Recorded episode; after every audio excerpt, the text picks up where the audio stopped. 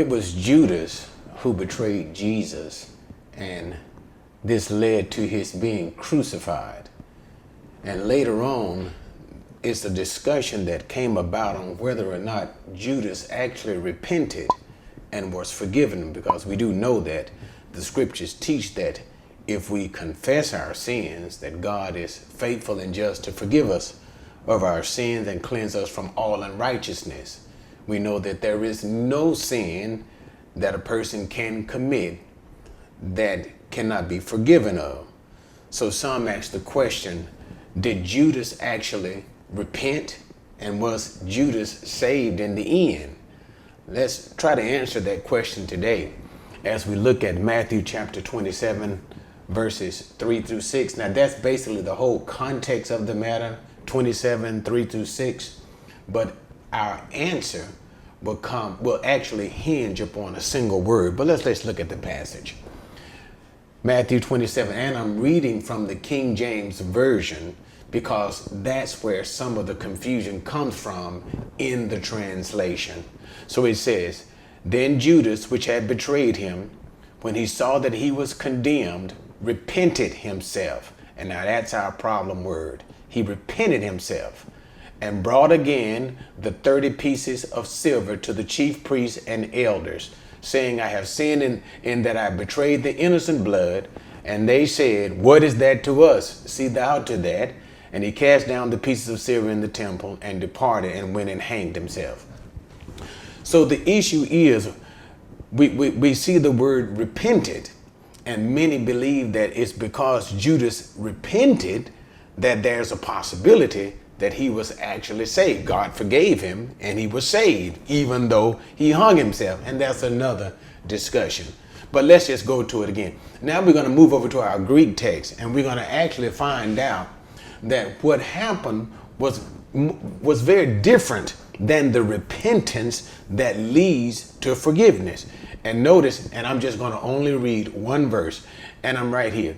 And it says, when seeing, that is, when Judas saw, when Judas saw, who is Judas? The one that betrayed him.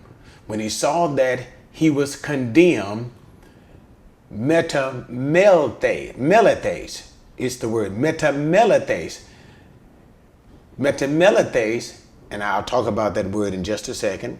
And that's the word that is translated for repent in the King James Version. But it says metamelethes, and he returned the 30 pieces of silver. And we'll just stop right there because here's our key.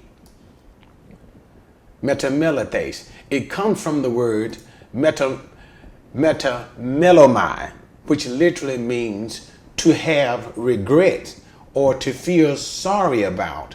Now, the idea that this word is, is, is trying to give us is Judas felt sorry for the way that the situation turned out.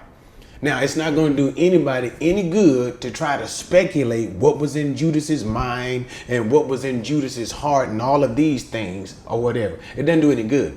But the point is, the writer chose the Greek word which means he felt sorry about the outcome. Now, had Judas truly repented of his sin, it would have used the common word for repentance, metanoeo. Uh, you guys know my pronunciation is awful at times. Metanoeo. And that word literally means to have a change of mind that leads to a change of conduct. Why? Because the heart of the individual is changed.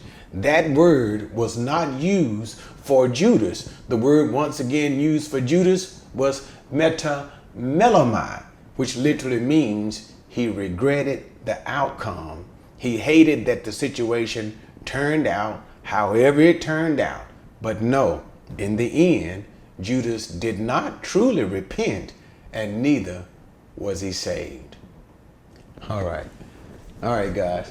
Thanks for joining me.